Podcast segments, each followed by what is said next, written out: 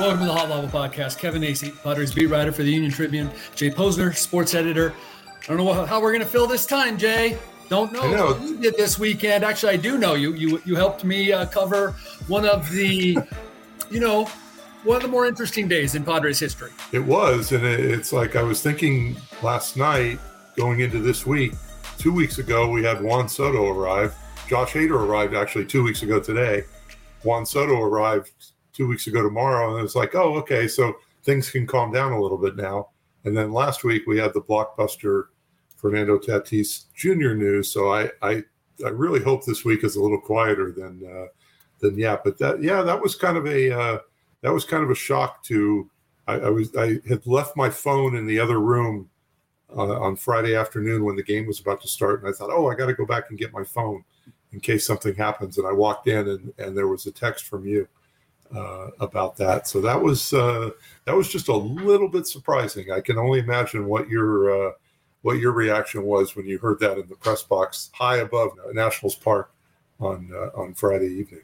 It's one of those surreal moments. I will say this, um, and and it speaks also to uh, the skepticism out there that the Padres didn't know about this. And so I'll tell you how that day went down. You know, there was a lot of things to uh, try to find out about, right? I had a lot of questions, like I always do. And AJ Preller was on this trip. He is not normally, uh, or right. he in the second half of the season he often is because the trade deadline's over and the scouting and all that. Um, and I will say that he and and uh, you know the other people that are there. There was my antenna was up. There was something going on, but in no way did I think that it was that. So what I'm saying is that you know, their timeline says that they got a call at, or that AJ got a call shortly before four o'clock. Well, I was around him at that time, and and he did. And mm-hmm. I'm telling you that the mood around that group there, it changed. Like something gigantic happened. Now, at the time, did I know it was gigantic? No, but I said, okay, there's something going on. Did someone get hurt? Is there? Anyway, the Padres did not know about this until Friday. Um, right. Let's just put that out of our mind. I'm not even sure what that matters. The real issue here is that Fernando Tatis Jr. has has let the Padres down in 2022. That is what his 2022 is about. Um, and what the Padres 2022 is about is going forward without Fernando Tatis Jr. Right. So here we are. That's, and that's so such a, dive into on this. Where, right. Where do you start? Well, I think I, I, I guess I'd start with saying that that he's let them down. Just feels like such an understatement. Uh, I mean, it's it's the correct usage and all that, but it, it feels like it's so much more uh, than those words sort of bring about. And and I mean, he let them down. The motorcycle thing was bad enough. I, I, not being completely truthful with them uh, during the off season was bad enough. You know, I, I mean, you can go back to whether he should have had shoulder surgery.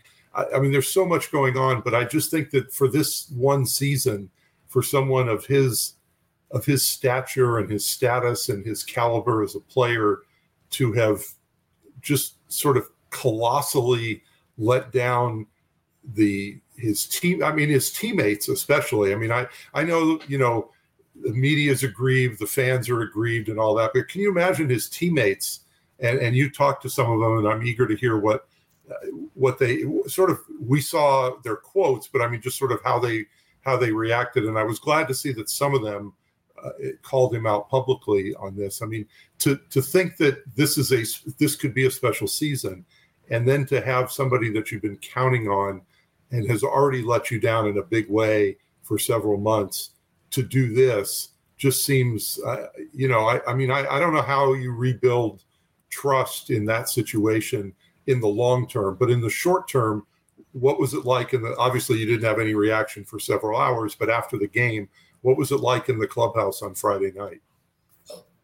I'll say that I was not surprised that some of the guys spoke out, and I was not surprised also in the reaction of, "Well, he hasn't been here, so you know, no big deal. Sure. We just need to move on," because that has been the thing all year.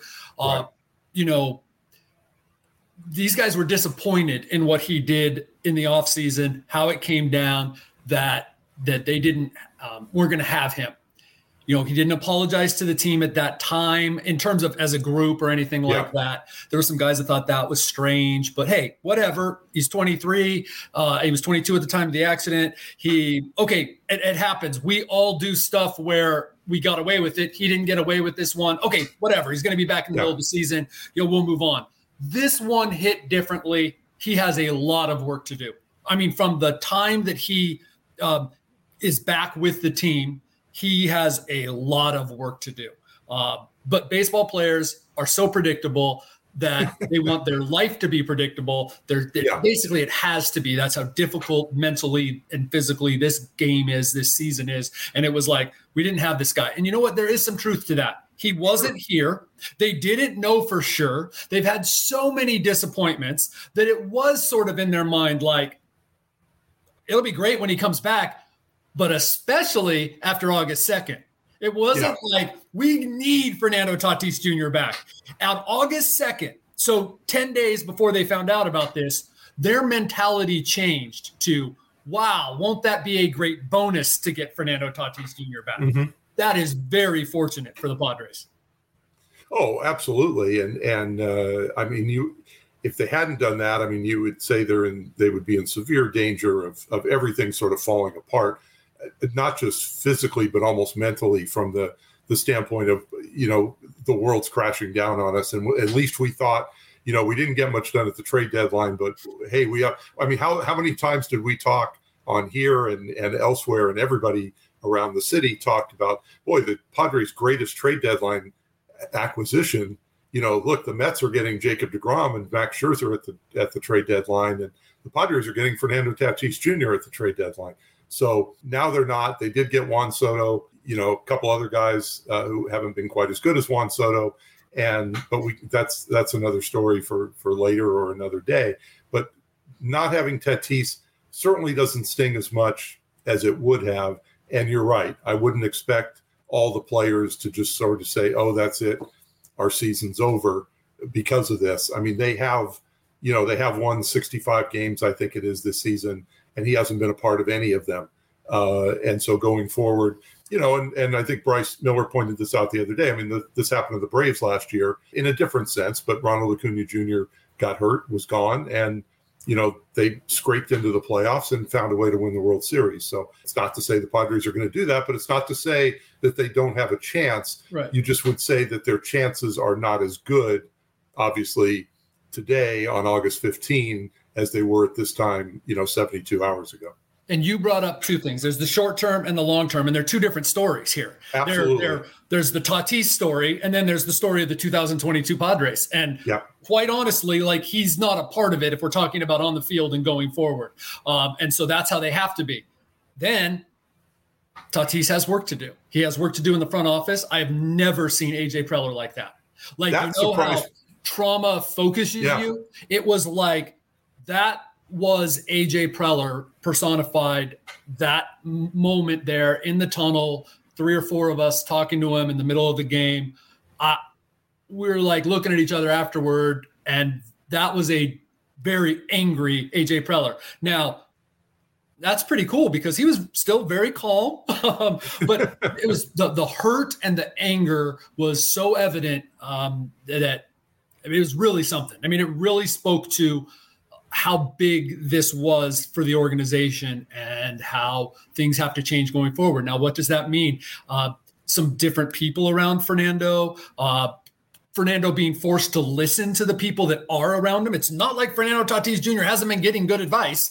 So, mm-hmm. uh, you know, him listening more, uh, him him really quickly realizing, yeah, we want you to be Fernando, but you also need to be an adult. Uh, yeah. Those types of yeah. things. I mean, yes, there needs to be a, a life change uh, for Fernando Tatis Jr. I hope that at some point here we can talk about because um, I, I, fully believe, like, no matter what, Fernando Tatis Jr. did the crime, he has to do the time. He has mm-hmm. to deal with the repercussions from his franchise, from his uh, uh, teammates, and from fans. He has to deal with that. He has to make some concessions. If they want him to do this, he's got to do it. All that. All right. I've been there. You gotta, you, you know, you got to work for your redemption.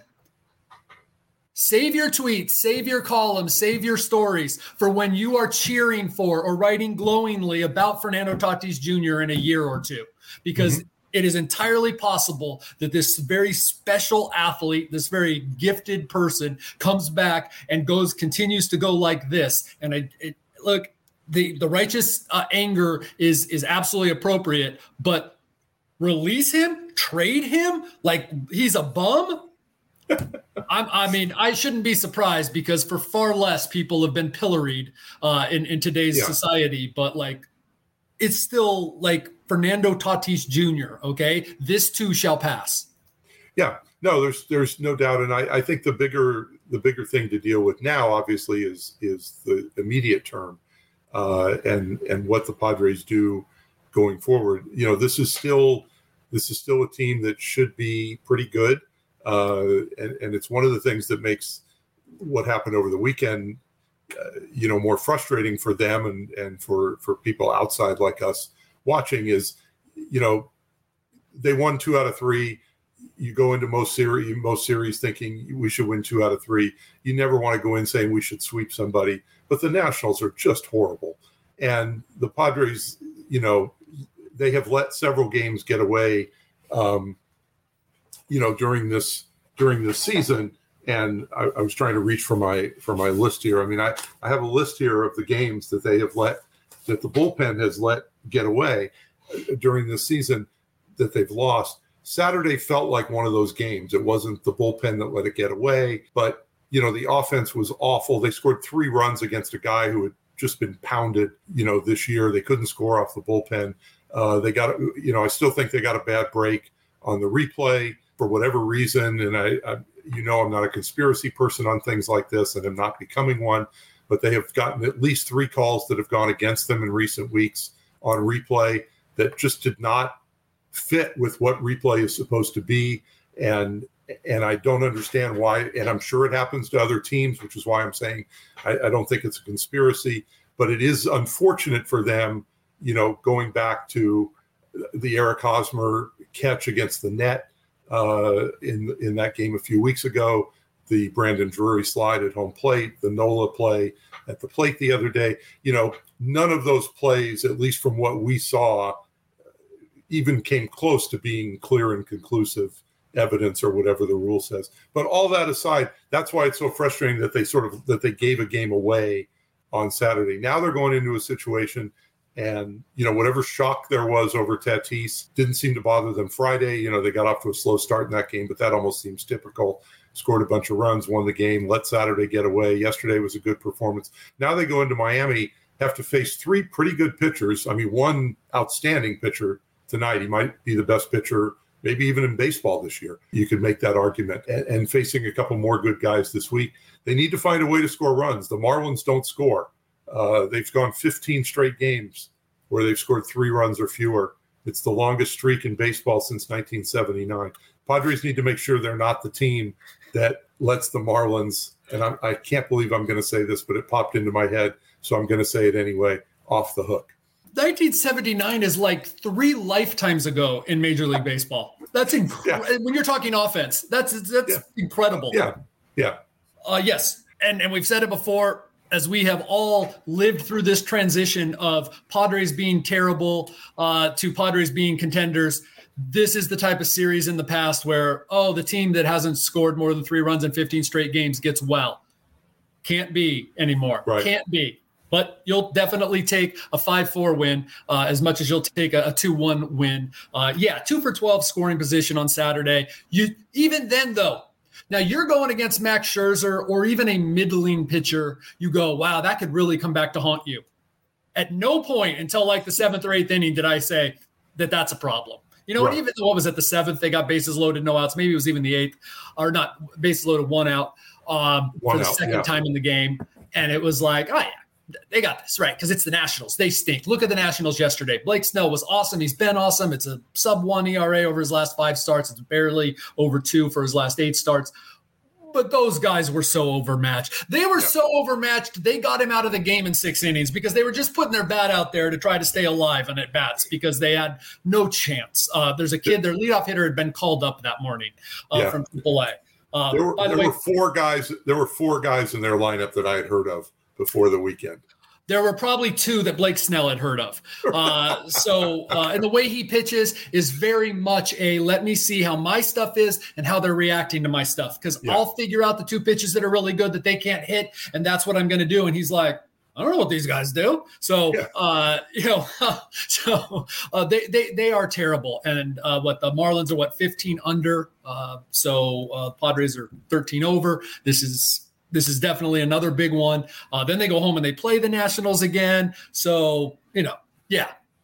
But it's a da- this is a dangerous series uh, just because of the pitching that the Marlins had, and the idea that the Padres just don't have these games and and stretches where they the offense just disappears and and it's you know it's still pretty reliant on a couple of guys. I mean, Machado's been incredible since the trade. Uh, Soto's been outstanding. Um, you know, obviously, I just you'd like to say, wow, I'd love to see him have a couple more hits than walks because the hits do more damage. But that's just how he plays. And he doesn't, the great thing about Juan Soto is he doesn't make a lot of outs. Uh, and that's the, you know, that's, that, that gives your team a big chance to win when you don't make outs. And he's been, he's been great. Uh, but, you know, and, and yesterday, look at Wil Myers coming in and getting, getting three hits. They need more of that. They need guys to pop up and, and have games like that. Trent Grisham's been hitting the ball out of the yard recently, but they they need to find a way to put together you know enough runs over these next three games. You would think to win at least a couple of them um, before Luke Voit comes back to Petco and and C.J. Abrams, who's getting called up this week uh, as well. So it'll be good to see him play this weekend at, uh, at, at Petco as well. I knew it was a lot, but I went back and I double checked here in the the Bible. Uh, 23 of the 49 times Manny Machado has come to bat since August 3rd, Juan Soto's been on base in front of him. That's incredible. And like yeah. lately in those five games, it's a it's more than 50% of the time in, right. the, in the five games. And right. they lost the one. They're four and one, I think, in the last five. Wow. Yes. And that's even Manny talk- Machado, who, right. and especially to me, tries to give you a hard time and uh, that's in your imagination. Really, Manny? Because it's raining. oh, that's not rain. Can't help but say, yeah, that helps. So yeah, and that's why, and that goes back to what we are spending most of the show talking about the frustration over Tatis because we talked again on this on this broadcast, podcast, whatever you want to call it, and every and everywhere else. Wow, wait till Tatis comes back, and you can throw Tatis and Soto and Machado at teams to start games. And now, again, you're not going to have that. It doesn't mean the Padres can't win. It doesn't mean they shouldn't win. It doesn't mean they shouldn't be a playoff team, uh, because I still think all of that is true. It's you know, barring uh, catastrophe to a, a, a, few other players, but it, it still is. It still hurts, and I'm sure that they have to try not to think about it, but you know, it's still in their head. You know, that sob should be here and we should be benefiting from his talent. And instead, you know, we're having to play without him, and he's causing us to have to also answer, you know, answer questions and talk about him and think about him because it's all going to happen again when they come back on Thursday. You know, you and Bryce Miller were on the road this weekend, and I think you know a couple other writers, but that was it. You know, the rest of the media wasn't there, so they're going to get hit with the same questions this weekend. Yeah, what you just talked about, Jay, we should have an alert on these, uh, especially here on live. It should be like life lesson alert, and it should flash on the screen because it is. Yes, Jay, everything you said is true, and they're they're in the back of their minds is that you know guy let us down. It's why expectations are the enemy of mental health. Expectations are the enemy of progress. Mm-hmm. And and if we are going to hold these guys to a standard like we clearly are, Fernando Tatis Jr. Okay, um, because I thought all of you guys wanted Nelson Cruz, who was a PED. Okay, um, but yeah. you know, I'm not saying that makes it what uh, Fernando did okay, but it's like you know, if we're going to apply these these standards to these guys, the what we one standard we need to apply to them is mental toughness, and so disappointment, boom, gone, and what they're saying needs to be true forget Fernando Tatis mm-hmm. Jr. Okay, that that's it, and that's I just like it just doesn't matter. It was huge, but it just doesn't matter. and and we don't have to forget about him though. No, no. Talk. And here's the great thing, and I'm not going to tell you who it was, but a player was very angry at me for uh, wanting to talk about Fernando, and that's okay because I know, having done this before, that I become the enemy if if you want me to be because i'm the right. one who is the conduit between you and the public uh, still even with social media uh, i'm the one who gets to go there behind the scenes and try to get the information. And you know you can't get mad at whoever so get mad at me. We hashed it out the next day. And even though this player was mad at me uh, that night the next day acknowledged he agreed with what mike clevinger said what joe musgrove said and, and all that. So that's and and doing a little amateur psychology, which is a part of my job. That's why he was angry at me. Okay. Uh, you know, that's our job. Our job is to talk about it. It's uh it and we, and we will continue to. However, I also cover this team and I'm assuming based on that the emails have gone from like you know 200 in the first 3 hours to just a trickle now about Tatis uh, and a few more emails about what happened in the game yesterday that you're still interested in the 2022 team. And the 2022 team has absolutely nothing to do with Fernando Tatis Jr. But I have one more question about him before I will move on because it was something I was so I was so surprised by Preller's comments because that I, have never met AJ Preller. Uh, you know, I've I've seen him interviewed probably not nearly as much as, as fans have seen him interviewed because most of the time I don't watch interviews. I'd rather just read what guys have to say. It's a lot quicker than listening to a three minute interview. I'd rather you boil it down for me. But I don't remember seeing comments like that from Preller about his own people.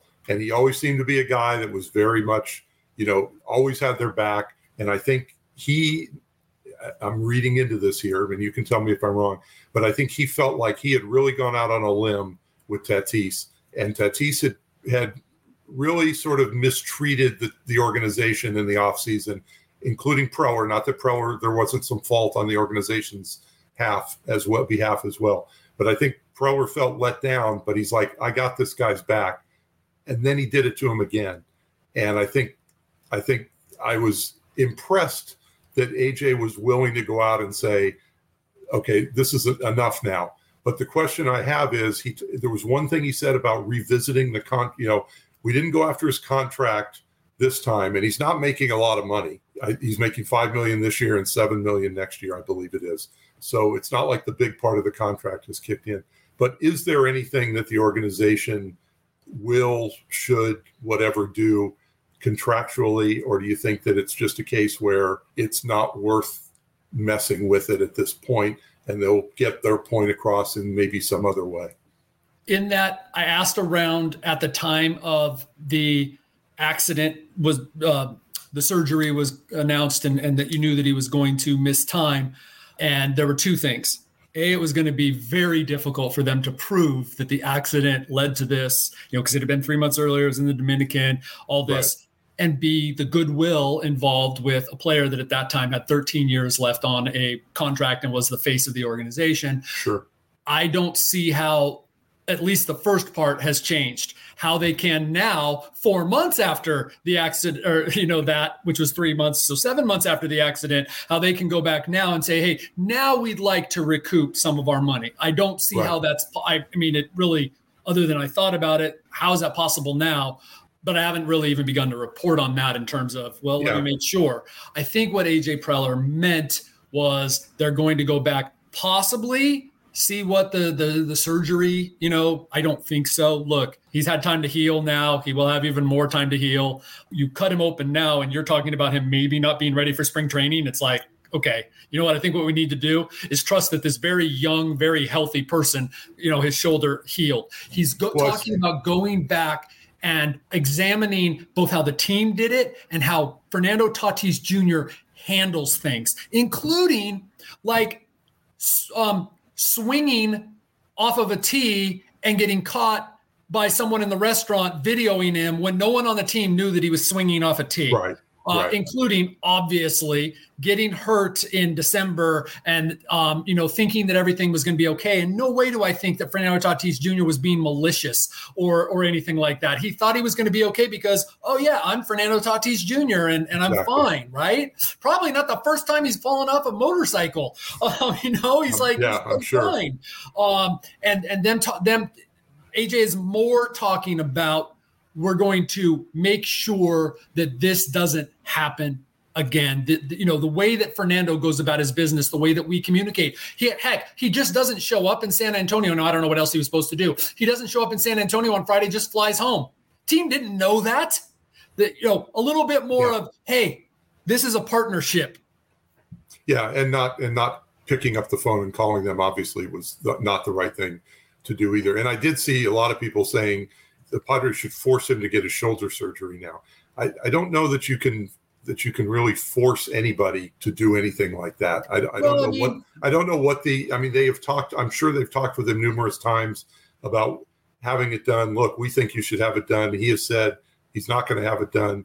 I, I don't know that there's anything in a if there's any way to force you know like if you were ailing, could I force you to have a could, to, could I force you to have surgery?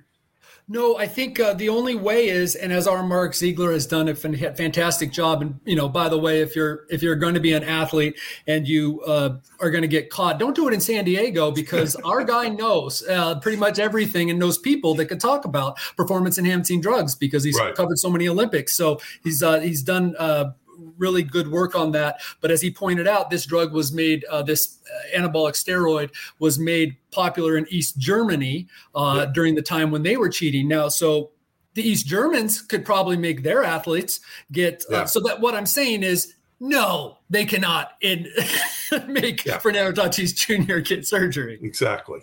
so, um, I mean, and, and, there is no care. You know, it's like it's it's easy to say they should make him do that there's no they have no leverage in doing that. I mean, you you just can't do it. It's not uh, it's just not done. I, th- there's a lot of things about this country that have changed uh, in recent years that I won't get into, but I still don't think you can do that. That's the first uh, thing that came to my mind too, but I'm not going to just go there.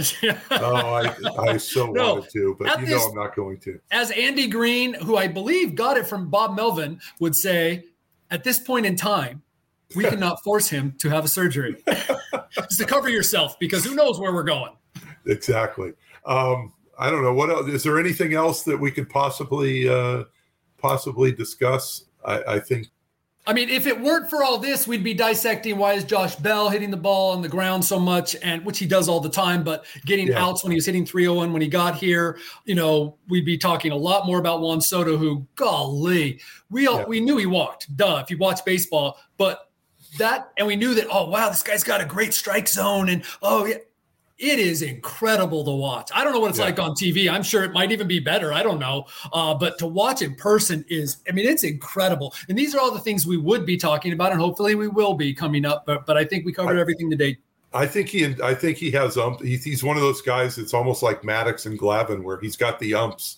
There was a pitch yesterday. I think it was in the late in the game where he walked and it was clearly strike. It was a three-two pitch. It was clearly a strike, and he took it and he got the walk. And I think that's happened a couple times. And I think he's in that zone where he sort of gets that call. You know, on on some. I was thinking like uh, a Tony Gwynn, like, hey, you sure? You sure you want to yeah. chat with Tony on that one? Yeah. You sure that was a like, strike? You know, I know I know the strike zone better than you do, sort of uh, sort of thing. And I do think there's one thing we should talk about real quick. It's a pretty good thing the Padres have Ha-Seong Kim. Um, who has has had a you know a pretty good season. Certainly has hit the ball better lately. Really good in the field, and you know the kind of guy that has provided depth for them. And you know they could have had to you know force whoever CJ Abrams would have been playing all year, and who knows what would have happened. But that kind of thing. I mean, Kim gives them a lot of depth, you know, and even when he takes a day off, I believe he was off yesterday, wasn't he? And mm-hmm. Cronenworth, you know, you can put Cronenworth at short and Drury at second. That this team still has depth, and that's what we talked about. That they still should be good enough to get into the playoffs. So right now, our plan is not to do this again this week for scheduling reasons, mostly on your end, travel travel things, and and actually taking a weekend off, which I think I approved at some point. I can't remember it, but uh, but you told me that I did. and you told me it was a good reason, and, and I know the reason, and it is a good reason. I hope everybody has a good week, and we hope that there's not any big news that we're missing on here, but we'll certainly have it covered on the uh, on the website and in the uh, and in the newspaper. And we'll be back next Tuesday, I guess, to uh, to talk about the Cleveland Guardians coming to town. Thanks, everybody.